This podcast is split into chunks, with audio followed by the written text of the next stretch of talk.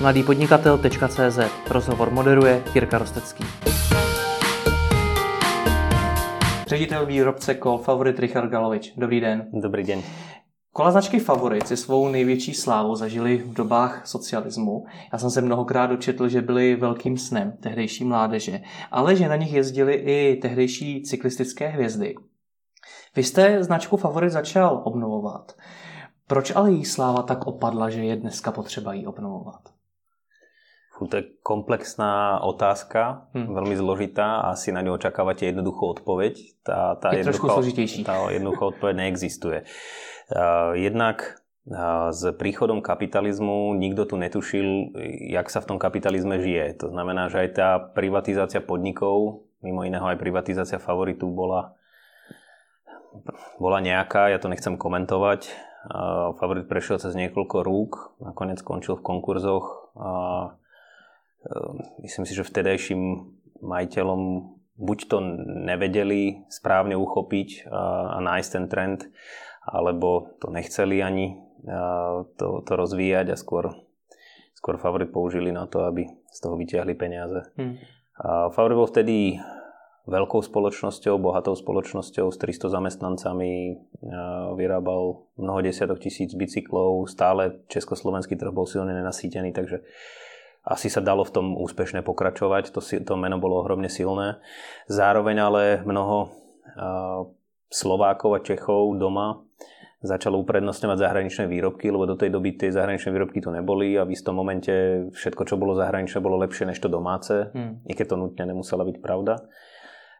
Dnes je cítiť taký návrat ku koreňom našich národov. Ja teda keď hovorím o Čechoch, myslím tým aj Slovákov, ja myslím si, že máme viac spoločného než rozdielného. Hm. A, takže a, dnes, už, dnes už vyhľadávame to, čo je naše, čo nás definuje, čo nás robí inými od Nemcov, Holandianov, Rusov, Arabov, ja neviem, proste rôznych národnostní, etník a tak ďalej. Takže je to taká nejaká cesta seba uvedomenia sa, kto som, keď som Čech, kto som, keď som Slovák a čo ma robí iným a, a tým pádom objavujeme aj české značky, českú zručnosť, tradície, kultúru. Takže, takže ako, a je to v mnohých zákazníkoch cítiť, hmm. že, že to je niečo, čo je pre nich dôležité. V jakém stavu tedy favorit byl, když ste ho přebíral? No v docela špatnom. Ja som už prevzal len ochranné známky. Favor, favorit ako areál výrobný v Rokycanoch bol rozpredaný, rozparcelizovaný, proste stroje boli vyvezené na skladku a do zberných surovín, proste všetky technológie, prípravky a tak ďalej. No. A, a ľudia tam už pár rokov nepracovali v Rokycanoch, tá výroba bola prenesená na Moravu, tom čase, keď som to kupoval, takže my sme na Morave ešte v Jeseníku zriadili tú prvú výrobu v roku 2015 a v roku 2016 sme ju vrátili do pôvodného závodu v Rokycanoch. A tam sa nám podarilo získať nájom v tej pôvodnej hale, kde vyrábame dodnes. Takže, Takže tam, kde sa sme... dříve vyráběli favority, tak tam sa dneska vyrábí Áno, tam také? sme nadviazali a dokonca sme našli aj pôvodných zamestnancov a kolegov, takže napríklad šéf lakierník alebo hlavný mechanik vo vývojovej dielni a mnohí, mnohí mladší pracovníci sú z rodín, kde ich rodičia alebo starí rodičia pracovali vo favorite, takže tam ten, ten citový vzťah s favoritom je veľmi silný. Hmm. A Favorit patrí do Rokycan, tam sa bicykle vyrábajú, jak sme nedávno zistili v jednom múzeu od roku 1901, takže tá história má už 117 rokov a myslím si, že ako považoval som za potrebné v tom pokračovať. Keď som hľadal v Rokycanoch kontakty, na ktoré nadviazať, keď som kúpil favorit, tak e, jeden z pánov, ktorých som navštívil, bol pán Babický, František Babický, šéf, mechanik a reprezentačného týmu a aj slávny Rámar. No a tedy som mu slúbil, že ten favorit vrátim do Rokycan. No, on sa veľmi tešil, pretože samozrejme pre všetkých uh, favoriťákov, ktorí pracovali vo výrobnom závode, to bola ťažká rana, že, že ten favorit skončil. To bolo ich celoživotné diely, mnohí tam pracovali skutočne tam po vojne nastúpili a pracovali až do odchodu do dôchodku. Mm. Takže mali veľmi silný vzťah. A věřili vám? No samozrejme, že som sa stretal s, so silnou nedôverou, pretože ten, tá moja idea bola uh, ťažká, nepravdepodobná a desivá. Uh, vrátiť favorit tam, kam patrí, to znamená na stupne výťazov na zahraničné trhy. Um, uh, tu si treba uvedomiť, že v Čechách to je, tu nikto nemá v sebe vieru, alebo tých veriacich je u nás strašne málo, takže mm. tu, ja hovorím, že tu nikto nikomu neverí ani sebe. A preto keď príjete s akokoľvek e, myšlienkou, tak prvé sa stretávate s odmietnutím a e, takže tých, e, tých názorov, že to sa nemôže podariť, že to nezvládneme vyvinúť, že to nikto nebude kupovať, že to neufinancujeme, že proste ne, ne, ne, ne, to som počul ako 10 tisíc krát, takže mm. ale to nejak neovplyvnilo moju, môj zámer. Jak to, že ne? Protože hodně lidí to odradí od toho podnikání, když jim ostatní a v takovémhle množství říkají, že to nemá smysl. Tak ja som vždy veril svoj úsudok. A, a ten, ten ma zatiaľ ešte nikdy nesklamal. Môže sa stať, že sa niečo nepodarí, alebo niečo proste ako tých mín v tom minovom poli, keď ako každý podnikateľ prechádza, je strašne veľa. Ale a, ja som vedel od začiatku, že cyklistika je ohromný trh cyklistika je najrozšírenejším športom na planete. V západnej kultúre každý druhý dospelý človek jazdí na bicykli. Je to, naj, je to najpopulárnejší, najrozšírenejší šport. Predá sa 142 miliónov bicyklov. Ten trh kontinuálne rastie 2 až 5% takže základná myšlienka bola, čokoľvek vyrobím, drahé, lacné, kvalitné, menej kvalitné, tak vždy to predám niekomu v nejakom množstve. Otázkom je len, jak sa to bude dať škálovať, aj, ale uh, proste každý vie, čo je bicykel. Hmm. Nemusíte vysvetľovať, že vyrábate nejaké UFO, ktoré vám uh, prinese tú alebo tú vlastnosť a ľudia si to nevedia predstaviť. Ako každý vie, čo je bicykel, ako ho používať, kde jazdí a každý má na to iný scénár. A to je jedna záležitosť. Druhá záležitosť, ja som videl, že tá cyklistika je zamrznutá v obchodnom modeli, ktorý povedzme 40-50 rokov je stále ten istý, ale ne, nesleduje svetové trendy, povedzme v oblasti v automobilizmu alebo v iných priemysloch, ktoré sa prudko vyvinuli. A ďalšia vec, bicykel ako zariadenie sa do, nijak zásadne nevy, ne, nevyvinul.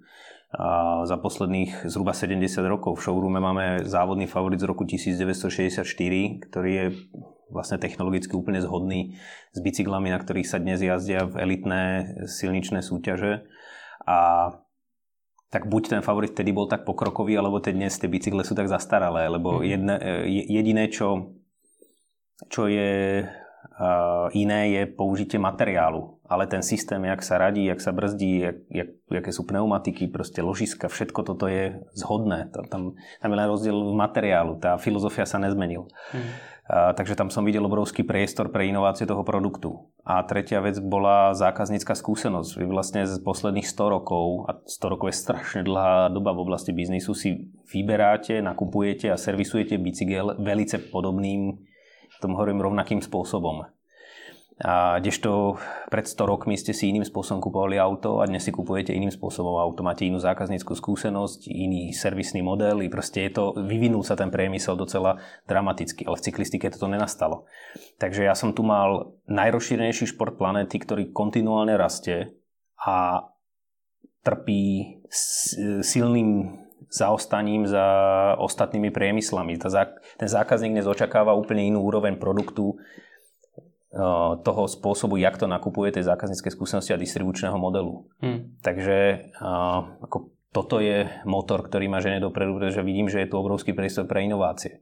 A tých inovácií, na ktorých pracujeme, a ešte najbližší, čo viem, 3, 4, 5 rokov dopredu vieme, na čom budeme robiť, to budú docela zásadné veci, ktoré by mohli alebo mali posunout cyklistiku dopredu. Proč jste ale do té moderní doby se všemi těmi inovacemi a novým obchodním modelem a tak dál chtěl vstoupit se starou značkou? To je skoro jako kdyby si to protiřečilo. No, to ja vám to poviem. To je strašne ľahké. Pretože tá stará značka mi zabezpečuje dve veci. Prvá vec je, tých nových značiek, ktoré vznikajú každý rok, sú ich stovky a tisíce mnohé ani neprežijú prvý, prvú 5 ročnicu, tak ma oddeluje, pretože to je jedna z najstarších značiek na svete. Má ohromnú históriu z hľadiska, máme olympijské medaile, majstrov sveta, majstrov republiky, majstrov Európy, ja neviem čo, obrovskú históriu osobností a tak ďalej, na ktorú môžeme nadvezovať. To je prvá vec. A druhá vec je, keď ktorémukoľvek novinárovi v Československu poviem, že je, my sme otvorili novú značku a volá sa ABC Bicycles, tak mi povie, aha, a čo? A keď mu poviem, pozrite sa, favorit je toto a toto a vyrába, tak, tak mám mediálnu pozornosť, ako potrebujem. Hmm. A to je niečo, čo sa nedá zaplatiť. A takhle ste přemýšleli i na začiatku? Určite, však to bol dôvod, prečo som tú značku kúpil, aby som mal pre, ten, pre tú myšlienku vybudovať skvelý produkt, aby som mal pozornosť, aby, sme, aby sa o tom ľudia vôbec dozvedeli, pretože to neufinancujete. Ako launchovanie novej cyklistickej značky znamená, že ju musíte 20, 25, 30 rokov financovať konzistentne dosahovať skvelé výsledky a potom tí zákazníci to začnú postupne uznávať. Ale keď prijete s novou značkou, je, je, je nemysliteľné. E, tá cyklistika má obrovské periódy obmeny. Tam, tam bicykel vymieniate každých čo 5 rokov alebo 10 rokov, čiže vy musíte niekoľkokrát zvažovať a aby ste sa vôbec dozvedeli o tej značke, marketing je strašne drahý. To, mm. Takže jediná možnosť bola uh, pre tie produkty a pre tie myšlienky, ktoré som na začiatku mal, pre tie inovácie, ich práve spojiť s niečím, čo je tradičné a niečo, čomu ľudia budú venovať pozornosť. Hmm. Protože mm, to je jediná cesta. A, a kola samotná, ta vás napadla jak? Že chcete, vyví- že chcete prodávat, vlastně vyvíjet, vyrábět jízdní kola, to vás napadlo jak? No to, to nejsou dva oddelené nápady. Mm-hmm. Ja som zistil, že favorit je v problémoch a zároveň v tom období som sa vrátil z e, nejakých dovoleniek a, cestovania po svete, kde som videl, že tá cyklistika je na prudkom zostupe, že na rozdiel od Českej republiky vo svete dominuje mestská cyklistika, že vo svete sa z, v rámci silničnej cyklistiky sa z nej stáva nový golf, že je ohromne populárna, že do toho tečú veľké peniaze, ďaleko väčšie než do horskej cyklistiky. Tá horská alebo treková cyklistika je taký docela fenomén v Česk, Česk, Čechách alebo na Slovensku, ale vo svete tie, tie štatistiky ukazujú, že tá rekreačná mestská alebo silničná cyklistika je docela silná. Hmm. A dnes, keď sa pozrite na to produktové portfólio, tak Favorit nevyrába horské bicykle. Pretože je určená práve pre tie bohaté trhy západnej Európy a Spojených štátov, kde dominujú iné, iné typy bicyklov. Mm-hmm. Takže vám bylo v zásadě jedno, co budete vyrábět, co budete prodávat, ale všimnul jste si tady, že zrovna favorit je v problémech a že byste ho mohl koupit a mohl jste se pustit tímto směrem. Chápu to správně? No ja som hlavne hľadal e, novej podnikateľské príležitosti, pretože vtedy po nejakých tých 12-13 rokoch podnikania už som bol celá unavený z posúvania krabíc a vystavovania faktúr a, a chcel som realizovať, mal som schopné týmy ľudí tých jednotlivých projektoch, no a chcel som postaviť niečo, čo prekračuje mňa, čo bude väčšie, kde si zoberte, že v, tých, v, tej, v tej celej histórii sme koľká, osma generácia, alebo ktorá v, to, v tom, tom celom, ktorá pracuje na tom, no a po nás prídu ďalšie generácie, ktoré to prevezmú a potiahnu to žezlo ďalej. Takže a, ďalšia vec je, a, ja som pre mňa, pre mňa e, bolo dôležité pracovať so skvelými ľuďmi a pre skvelých ľudí, ktorí dokážu oceniť tú tvrdú prácu a tie výsledky. A bolo pre mňa dôležité, že e, biznis, ktorý postavím, ten ďalší budúci, e, má nejaký expanzný potenciál, že to není len nejaká proste hodok na Václaváku, že, proste, že to môže, môžete rozširovať a, a že môžeme urobiť svet lepším pre našich kolegov, zamestnancov, akcionárov, pre, pre celú skupinu ľudí, a, ktorí sú okolo nás, dodávateľov. Ehm, to, to celé mi, mi do toho zapadlo a proste v jednom momente si hovorím, jo, ten favorit to je proste ako skvelá značka, je na dne, čiže môžeme tam, máme čistý list papiera a môžeme si nakresliť ten, tú budúcnosť favoritu ako chceme. Hmm. A videl som príležitosť v tom raste favoritu v, v oblasti supermoderných technológií, ktoré sú zabalené do takého klasickejšieho, elegantnejšieho vzhľadu. Že predsa, predsa bicykel nemusí byť pomalovaný jak teglik od jogurtu a nemusí to byť tak, že vy prijete do predajne a tam vám niekto predáva nejaký bicykel, ktorý bol vyrobený na druhej strane zemegule, ktorý, s ktorým nemáte žiaden vzťah a ten si tam nájdete. Hmm. Prečo však ten bicykel môže byť vyrobený pre vás? Môžete si zvoliť farbu, veľkosť, doplnky a z fabriky už môže výjsť hotový produkt presne pre vás. Hmm. A tých, tých možností na, na inováciu, a to proste to bol jeden záblesk, kedy, kedy sa to zrazu v tej hlave zrodilo a ja som nevedel, aké bicykle budeme robiť, nevedel som, komu ich budeme predávať, nevedel som, na ktoré trhy, nevedel som nič, ale pochopil som, že má ohromný zmysel sa tomu venovať. Jednak z hľadiska toho, že tá práca je strašne krásna, je kreatívna. Každý deň robíme niečo iné. My nemáme dva dní, ani moji kolegovia nemajú dva rovnaké dní v práci. A, a ten, ten obrovský, tá obrovská cesta pred nami, čo ešte je, čo je potrebné urobiť, môžete sa realizovať. To je, co jste dělal předtím? Protože takhle to zní, že předtím to podnikání musela být docela nuda. Tak nebola nuda, ono všetko e, je, všetko je to cesta a na to, aby ste mohli ako podnikať vo veľkom, sa musíte najprv podnikať v nejakých ako stredne veľkých projektoch a predtým, než sa pustíte do stredne veľkých projektov, treba začať s malými. Čiže niekde tie skúsenosti musíte nabrať a žiadna ako vysoká škola podnikania neexistuje. To sa naučíte za behu. Môžete sa naučiť matematiku, ekonómiu alebo nejaký akýkoľvek odbor, ale, ale tú reálnu prax o podnikaní, to sa naučíte až hmm. tým, že to reálne začnete robiť. Takže, Takže vy ste dělal co? Ja som vyštudoval strojníckú fakultu, aplikovanú mechaniku. Počas vysokej školy som si otvoril prvú firmu. Tá sa zaoberala distribúciou a predajom prezentačnej techniky. Postupne sme začali riešiť digital signage, potom som si otvoril agentúru, mal som niekoľko ďalších aktivít, s realitami som obchodoval. Myslím ako ako s rezidenčnými.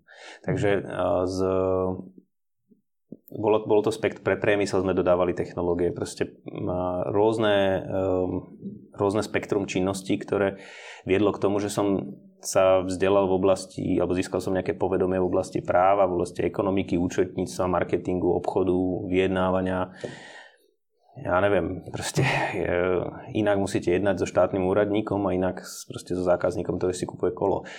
A, a hmm. in, iným spôsobom musíte jednať zase s dodávateľom, takže to, je, to, je, to všetko so všetkým súvisí. Jak jste zmiňoval, že jste vlastně měli čistý list papíru, protože ta značka byla na dně. Byla to skutečně pravda, protože každá ta značka je zatížena nějakou svojí historii.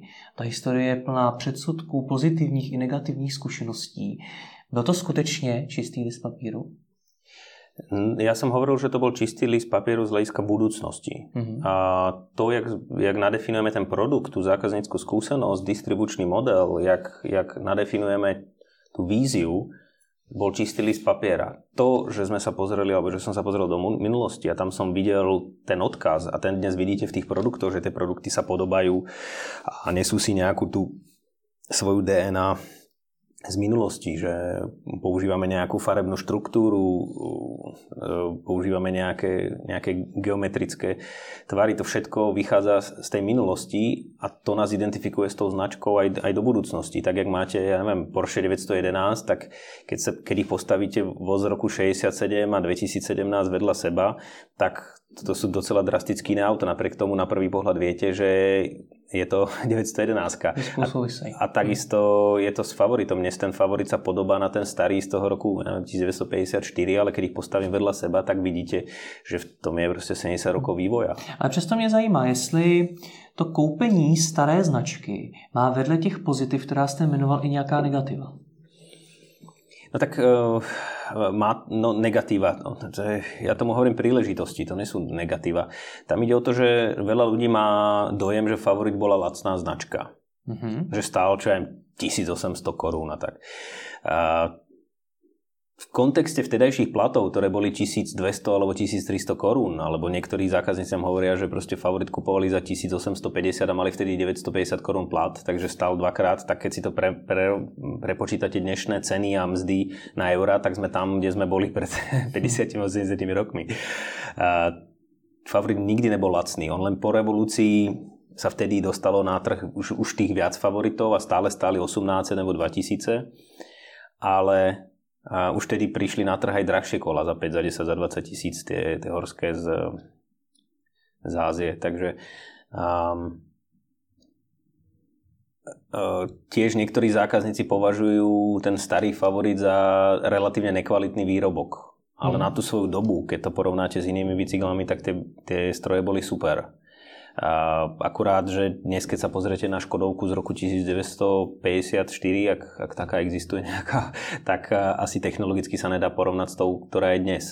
A nemôžete to, proste sa na to dívať s optikou dnešných dní. To, proste tie výrobné technológie, spracovanie materiálov, presnosti, všetko sa posunulo úplne do iných dimenzií, možnosť lakovania a vôbec spracovania tých materiálov, povrchových úprav to, to je prostě jiná doba. Hmm. To, to se vtedy nedalo vy, vyrobiť inak, lepšie. Vy, vy jste si dělal nějaký průzkum předtím, než jste tu značku koupil? Zjišťoval jste, co si o ní lidé vlastně myslí? Uh, to je jedna vec. Uh, ja som si delal, alebo robil som si prieskum na, na celkový trh, aký je veľký, aké značky sú na trhu, za koľko sa predávajú, aké sú distribučné modely, kto má aké marže, kde sa to vyrába. Proste toto bola jedna vec. Potom som si zase, druhý prieskum bol na tému, jak ľudia používajú bicykel. To mhm. znamená, aké s ním majú problémy, čo označujú za spolahlivé, nespolahlivé, hezké, nehezké, lehké a ťažké. Že mm-hmm. proste, kde sú tie, tie reálne parametre. A, a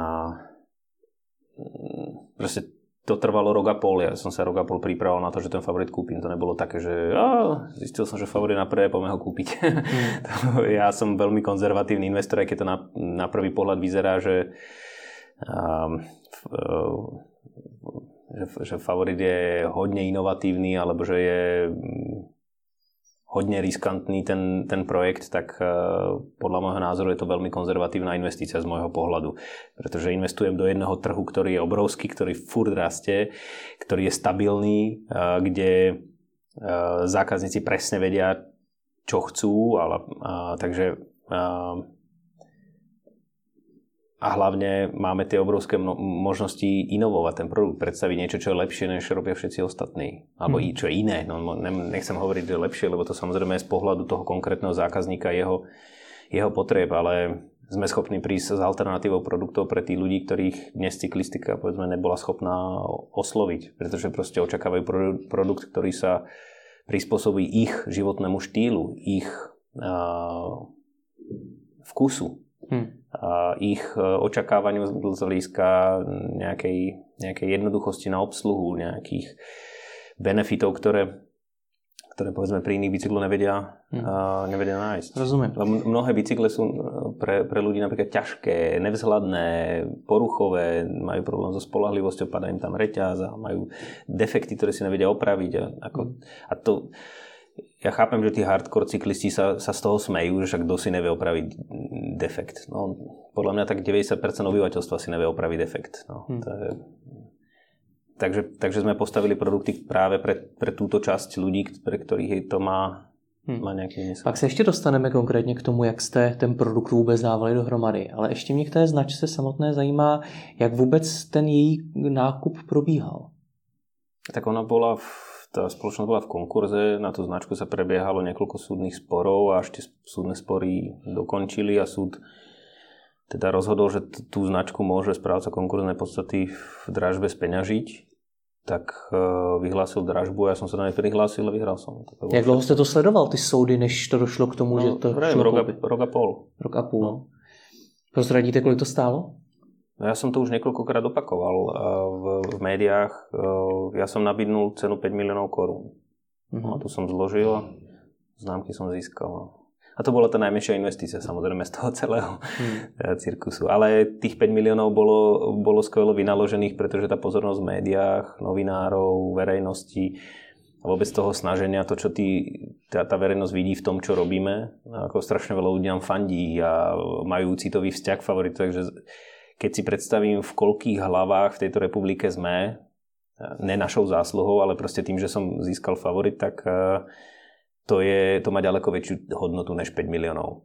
To, hmm. to má hodnotu podľa mňa desiatok alebo stoviek miliónov, ktoré by sme museli inak vynaložiť na marketing a masáž, robiť tej značky a tí ľudia by ste museli mať nejaké zážitky. Tu máte, viete, stretol som tisíce a tisíce ľudí, ktorí mi rozprávali svoje príbehy s favoritom z mladosti a, a to sa nedá zaplatiť. Jak vás napadlo těch 5 milionů? som sa pozrel z okna a som si povedal, za 3 milióny by to bol super kauf, 10 miliónov už nedám, no a iteroval som a skončil som na 5 miliónov a som si 5 miliónov ešte taká suma, ktorú, ktorú proste aj keby som vyhodil z okna, tak, tak proste si poviem, že to nevyšlo, ale, ale už keby som mal dať 5 miliónov a 50 tisíc, tak už som si povedal, to už ne, to už radšej použijeme na niečo iné. No. Takže tak som tam napísal do, do, do tej dražby do balky 5 miliónov a, a oni sa mi ozvali asi za 14 dní, že, že to bola najvyššia nabídka. No. Kolik dohromady jste do favorita musel investovat? Do tohoto momentu je to nějakých 120 milionů. 120 milionů a to už předpokládám, že jsou i peníze od vašich investorů. Ano. ano. Kolik, jich, eh, nebo kolik oni do, do, do, do favoritu investovali? 50 milionů, 50 milionů. ak sa dobre pamätám, ano. A když jsme u těch čísel, kolik už těch kol jste vlastně prodali? No sú to stovky. Každý rok vyrobíme nejaké nižšie stovky miliónov, takže dohromady ja neviem, koľko, je, koľko ich je. 500, 600, neviem. Hmm. Kdo je takový ten průměrný zákazník, kdo si to vlastne kupuje? Tak sú to ľudia veľmi úspešní vo svojej profesii, ktorí vyhľadávajú vyšší štandard, sú ochotní si za ten štandard priplatiť. V živote už vyskúšali lacné veci, aj, aj drahé veci a vedia, že keď, keď proste chcú niečo super, tak, tak to proste stojí peniaze a sú to ľudia, ktorí sú vo fáze životnej, že už sa môžu odmeňovať seba alebo svojich blízkych. Častokrát sa chcú vrácať k cyklistike buď kvôli utúženiu nejakých rodinných vzťahov, kvôli svojmu fitness alebo proste pocitu slobody a také tie nezávislosti mladosti, ktoré povedzme už posledných niekoľko desiatok rokov kvôli pracovnému vyťaženiu necítili. Tak tak z toho mám radosť. Ako to bol zákazník, ktorého sme si na začiatku vybrali a pre ktorého sme vlastne, kde sme zistovali jeho potreby, očakávania a pre, pre, pre tohoto zákazníka sme postavili tie, ten, ten produkt samotný. Takže ne... součástí té přípravy na začátku bylo právě analýza potřeb konkrétních těchto zákazníků. No to je samozrejme, keď definujete tú značku, tak musíte vychádzať z nejakej minulosti a vdýchnuť jej nejakú budúcnosť. Potom musíte pre tú značku nájsť vhodnú cieľovú skupinu, hmm. a, pretože vy nepredávate produkt, ale vy predávate značku vždy v prvom rade. A cez tú značku ten, ten klient sa dostáva a, a vníma ten produkt. Takže musíte si potom vybrať tú cieľovú skupinu a na záver tie vlastnosti, ktoré rešpektujú hodnoty značky a zároveň splňa očakávania zákazníkov. A keď máte tú, tú sadu vlastností toho produktu, aký má byť, tak potom môžete začať s vývojom do tej doby.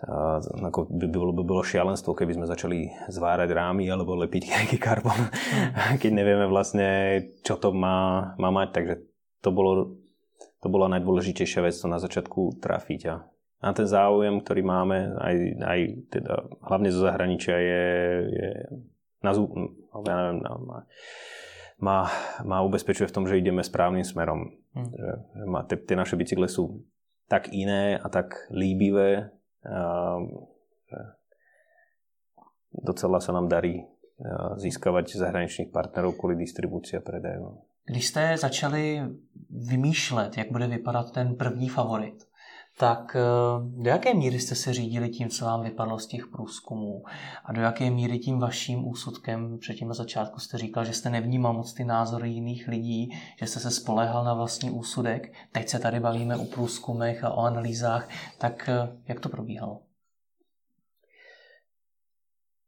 No, uh, myslím si, že Henry Ford to povedal, že keby sa opýtal svojho zákazníka, čo chce, povedal by mu, že chce rýchlejšieho koňa. Mm. Ale to, jak to auto má vyzerať, musel nadefinovať on. A uh, toto platilo aj v oblasti favoritu. Ja som mohol zisťovať tie, tie potreby, že náš zákazník ako jemu sa, jemu sa, alebo teda proste zákazníkom sa nepáči, že, musí, že im spadne reťaz alebo dostanú defekt, ale že tým pádom nepoužijeme reťaz alebo budeme používať karbonový remeň, ktorý nemôže sa roztrhnúť, spadnúť, ktorý sa nemáže, neušpiní sa, je lahučký, jazda je vždy hladká a, a tichá, tak e, to už bolo riešenie toho problému. Ale na, samozrejme, že sme sa museli pozrieť na to, jak ľudia používajú bicykel a, a Proste bolo to o tom, že, že som musel s rôznymi typ, typmi ľudí vy, vyraziť na kolo s takými, ktorí sú hardcore jazdci, aj s takými, ktorí na kole sedia velice občas, alebo ktorí na ňom nesedeli už dlhú dobu a pozerať sa, jak, jak ten bicykel používajú, s čím majú problémy. A proste najazdiť desiatky, stovky, tisíce kilometrov a, a vnímat tých ľudí rea, v realite. A to se opravdu dělal vy no. sám osobně, no. jste najezdil s lidmi tisíce kilometrů no. a díval se, jak používají svoje kolo? Nielen to, ale ja som aj napríklad uh, testoval každý jeden prvý prototyp, som, som sa vždy prvý na ňo posadil a odjazdil som ho. A až keď uh, dal som pripomienky do vývoja a, a tak ďalej. Takže je jasné, že jednak to je tá najkrajšia robota, to, to proste to som nechcel dať niekomu inému, aby to mohol robiť. Aj, aj podielať sa na, tých, na, tom, na tom vývoji. A samozrejme dnes už to nemám šancu robiť, už je tej práce tak strašne veľa, že um, a, a iné veci sú dnes, ktoré ma bavia. Pracujem hlavne na zahraničnom obchode a rozvoji tej značky na, na zahraničných trhoch. Uh, riešime mnohé iné nové investičné celky, takže zase teraz sú už iné veci, ktoré ma viac bavia a kolegovia majú tú krásnu prácu stavania. Ale jak to probíhalo? To jste jel s těmi lidmi a do toho jste si zapisoval zajímavé myšlenky, nebo jste si kreslil, jak by to kolo mohlo vypadat? Ne, tak to, to samozrejme to, ono to vyzerá nevinne. To proste idete na výlet, no a to vidíte, počúvate tých ľudí, ja si nemusím zapisovať, že si pamätám tie veci a to ono sa vám to v hlave spojí. Ďalšia vec je v minulosti pred nejakými, ja neviem, 10-12 rokmi dávno predtým, než mi myšlienka na favorit napadla, mi moja mamina povedala, že by znova chcela jazdiť na kole, vtedy mala 65 rokov a ja som vtedy, si vtedy robil nejaký prieskum, aké kolo jej teda mám vybrať a kúpiť. No a zistil som, že som v stave vybrať kolo. Kolo, kde nespadne reťaz, kde sa neušpiní, kde bude vedieť, jak má radiť, kde ju nebudú boleť prsty z brzdenia, kde to kolo ľahko vynese do schodov napriek svojmu veku. Že proste, a vedel som, že to nemôže byť karbonové závodné kolo, pretože proste to není určené pre pre dámu. No. Hmm. A, takže ja zistil som, že ani za pol milióna proste nezostavím kolo, tým systémom, jak, jak sa kola štandardne zostavujú, že to je proste Lego skladačka. A, no a tým som vlastne skončil. A to bol, aj, to bol ďalší ten, ten diel do skladačky toho celkového obrazu, že bolo treba vymyslieť bicykel, ktorý je bezproblémový pre zákazníkov. Proste mm. tak, jak sa posadíte dnes do auta, tak vy neriešite to, že by ste prebehli k autu a klukov točili a, a nastavovali veci alebo prefukovali karburátor pred každým štartom, to už proste ako nikto nerobí. Práve preto, že tie technológie sa niekam posunuli a v tých, v tých bicykloch bol priestor pre, tento, pre tieto inovácie, ale väčšina tých bicyklov, sa predáva, to sú tie také, že ešte musíte ten karburátor pred štartom prefúkovať. Takže jste měl spoustu těch informací o tom, že řetěz by neměl spadnout, že by to mělo být lehký a podobně. Co následovalo potom? Pak muselo přijít eh, na řadu vymyslet, jak to vlastně zrealizovat, z jakého materiálu, jak to udělat, aby ten řetěz nespadl. Jak tohle to probíhalo? Tak ja, ako cyklistika bol veľký môj koníček už od detstva, takže ja som sa v tom trošku tak ako na, na úrovni hobby orientoval. Takže, že ste vedel třeba z jakého materiálu? Tak som, tak jednak som si vyštudoval strojné inžinierstvo, takže súčasťou toho hmm. bolo aj nejaká znalosť o materiáloch, jej použití. A druhá záležitosť bola, že som nejak kontinuálne sledoval tú cyklistiku, akým smerom sa uberá. Sám som mal mnoho ako, drahých bicyklov a, a tiež som vnímal, kde sú tie priestory pre inovácie. No a, a Samozrejme, v tom období, keď som si robil ten prieskum, tak som mimo iného zistil, že existuje nejaký karbonový remeň, a ktorý používa Harley Davidson alebo BMW na motorky a že ten by sa dal použiť čo viem, na, na bicykli a, a že existujú ja viem, planetové prevodovky, ktoré sú skované v zadnom náboji a netreba ich mazať, sú bezúdržbové, proste len radíte do kopca, dole z kopca. A, a takto som išiel proste problém po probléme a zistil som, že vlastne na všetky veci už existujú riešenia, akurát nikto nedal dokopy jeden bicykel, ktorý by to malo dať pozad vyriešené. Vrátane elektroniky. Žiadny výrobca nezabudovávajú v súčasnosti. My už to robíme 3,5 roka, že tie kola majú v sebe elektroniku a pracujeme na vývoji ešte ďalších stupňov a, a úrovne toho. Takže to, to, to bola veľmi komplexná úloha a, a bolo treba poznať ako tá príležitosť, ktorú si myslím, že je neopakovateľná, bola jednak v tom, čo tá značka predstavuje a druhá vec, že tá cyklistika ako priemysel v tom období ešte stále je relatívne zabrzdená, relatívne ako pozadu za tým ostatným svetom. To čím, to, čím to vlastně je? Vy už to zmiňujete po několikáté, čím to tedy je? Ty výrobci nemají zájem to vyvíjet tímto směrem? Tak je to diktát. Tie korporácie veľké, ktoré ovládajú vlastne celý cyklistický priemysel, tak oni si to nadiktujú, jak ten biznis má fungovať a v zásade zákazníci nemajú ako nejak ako možnosť ísť za niekým, keď sa vyrobí drtivá väčšina kol v Ázii zo skladačiek, ktoré sú nejak štandardizované, typizované a nikto neposkytne nejakú alternatívu s výnimkou malých garážových firiem, ktoré zase majú problém s vývojom a ufinancovaním toho know-how tak a, a nejsú vôbec schopní škálovať tú výrobu, takže sú v zásade veľmi drahí po, v pomere k tomu, tomu zvyšku. Um, tak e, ten, ako, ten zákazník nemá možnosť. Čo urobíte? Sa postavíte na hlavu? Ne, nemáte, proste nemáte kam ísť, aby ste si kúpili lepší produkt. Všetci jazdia na Formuli 1, pričom túžia alebo potrebujú nejakú S-klasu alebo proste pohodlnú limuzínu alebo nejaké proste, keď to dáte do tej analogie aut, tak nebudete na Formuli 1 jazdiť do, do sámošky. No. Kdy jste nebo při tom zvažování o tom, co všechno ten produkt bude obsahovat, tak kdy jste tomu učinil přijít, že ve stylu, že jste řekl, tohle to už tam nebude, protože to už by zase zvedlo cenu, nebo by to bylo náročné na výrobu, nebo něco takového. Stal se takový moment?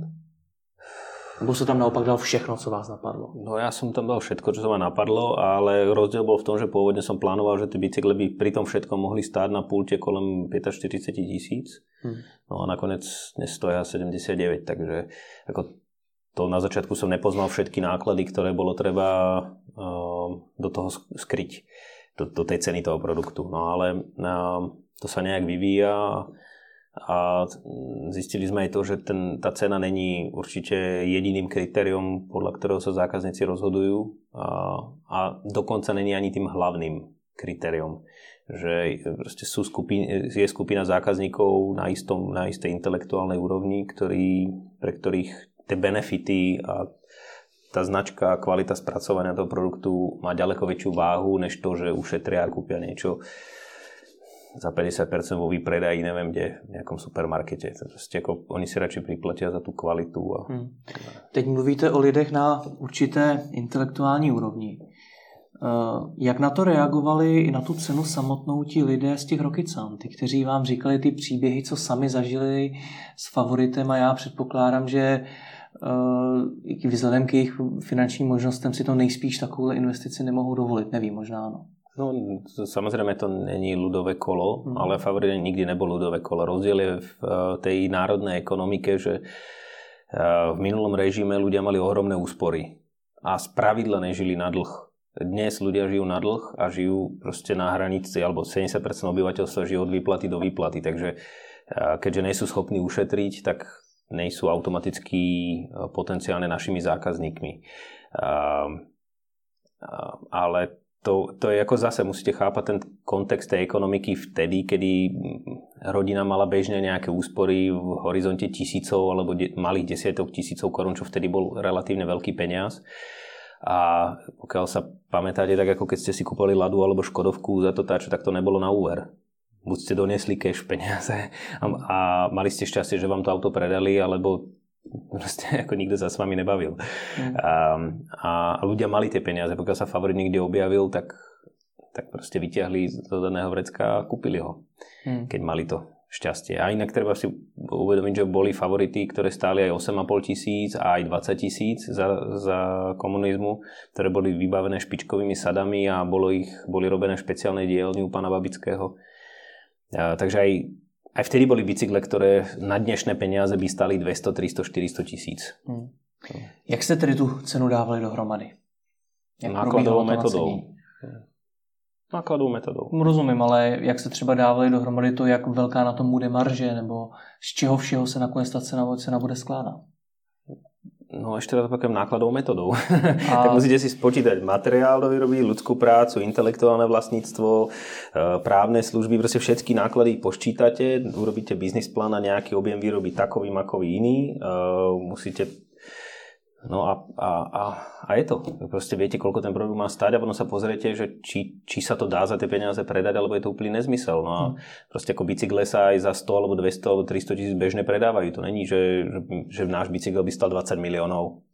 To je proste ako náš bicykel stojí také peniaze, jak stoja bicykly, bicykle z Číny, alebo ja neviem odkiaľ. Hmm. Um, akurát vyzerajú inak, sú robené tu z karbonu a je to náš vlastný produkt. Není to nejaké generické, generický bicykel, proste, ktorý je sériou vyrábaný, ale je robený na mieru z karbonu podľa vašej biometrie Českej republike.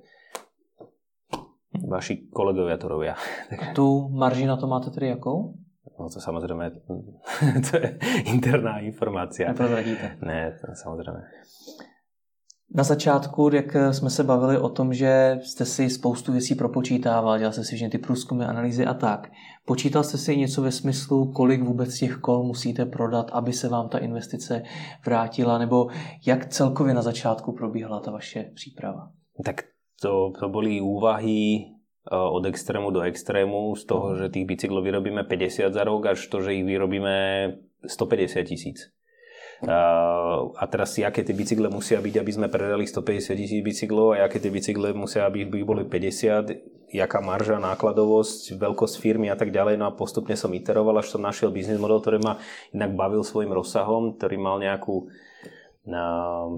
nejakú perspektívu, kde môže dodať tej značke nový rozmer a hlavne vytvorí, vytvorí z favoritu znovu to, čo bolo pre favorit typické a to je, že favorit bol objekt túžby. Hmm. To bolo kolo výťazov. A ne, nelen preto, že by, jak častokrát počúvam, že však v Československu nič iné nebolo, tak favorit bol hviezdou. No ne, bolo to ďalších, ja neviem, 8 alebo 10 značiek bicyklov, ktoré reálne na tom trhu sa predávali a ďalšia vec bola, že Favorit uspel aj v Kanade, v Amerike, v západnom Nemecku. Na, proste exportoval sa do 38 krajín a za tie, tie peniaze boli významným príjmom štátneho rozpočtu. Preto tu bol taký akutný nedostatok bicyklov. Pretože hmm. proste vtedajší štátni úradníci radšej tie bicykle predali do zahraničia, zobrali cash a za to mohli nakúpiť iné technológie pre pre Československo, ktoré zase pomohli čo aj zbrojárskému alebo strojnickému petrochemickému priemyslu. To neboli zanedbateľné zdroje, ktoré favorit prinášal. Hmm. Pro vám, nebo jakým způsobem jste došel k pojmenování té značky jako takové? Protože vy třeba teď říkáte, že to byl vždycky objekt touhy a zmínil jste spoustu takovýchto přívlastků. To je něco, co jste si definoval sám, anebo vám s tím někdo pomáhal?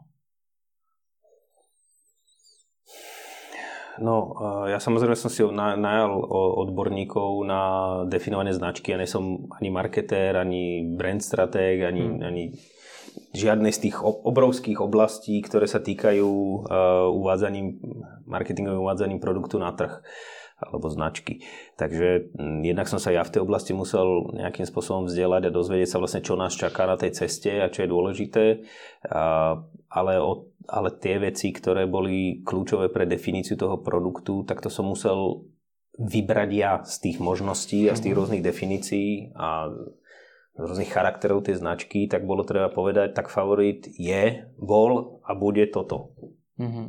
A, a nie je toto a nie je toto. Pretože povedzme tie iné definície by boli príliš všeobecné, dali by sa stiahnuť aj na inú značku a, alebo by neboli tak, tak jednoznačné de, definujúce. Tak, ale to si musíte vybrať. To není vecou toho, že to si niekde prečítate alebo niekto vám dojde s geniálnou myšlienkou. To tak nefunguje. Musíte si vybrať, čo ste, kto ste. Hmm. A takisto je to v živote s osobnosťou. Vy si musíte vybrať, kto ste a potom už je všetko jasné. Hmm. Když vás celou tu dobu poslouchám, tak to zní tak, že se vám vlastně úplně všechno povedlo. Co jste chtěl, to se povedlo. Je i něco, co se nepovedlo? Něco, kde jste se v rámci favoritu spálili? No, tak viac je toho, čo sa nepovedlo, než toho, čo sa povedlo. Tak povídejte, co byl takový ten největší průšvih, nebo to, co se vám povedlo nejvíc, jestli to lze nějak seřadit? To, čo sa ne- nepovedlo nejvíc? Hmm. a, fú, a, tak o mnohých veciach a, e, hovoriť nemôžem, pretože sme viazaní nejakým nejakým, nejakou dohodou mlčanlivosti s našimi obchodnými partnermi a zamestnancami, takže uh, to ale môžem vás ubezpečiť, že cesta vôbec nebola priama a bola náročná, ďaleko drahšia, než som počítal.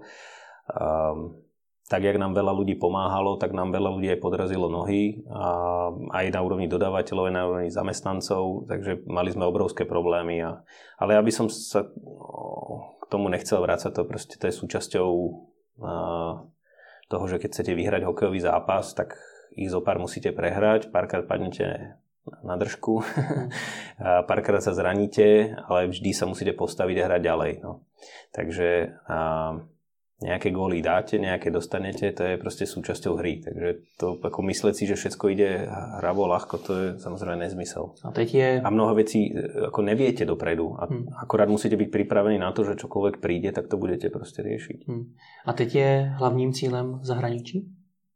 No nie, to není vecou hlavným cieľom zahraničí, to je o tom, že tá firma má nejaké etapy. Hmm. V istom momente bolo to najdôležitejšie nadefinovať ten brand, potom nájsť toho cieľového zákazníka, zadefinovať produkt, vyvinúť produkt, potom vymyslieť, ako ho uvedeme na trh, kde ho budeme predávať, koľko bude stáť, potom kde ho budeme vyrábať, aké procesy, kdo, jaké Tomu samozrejme rozumiem, nicméně no a momentálne z toho, co som pochopil, tak teď nejvíc pracujete na té zahraniční A teraz, teraz sme momentálne vo fáze, kedy sme v stave ten uh, celý favorit, jeho produkciu aj obchod naškálovať a dostať ho na tie cieľové trhy, pre ktoré ten produkt bol vymyslený.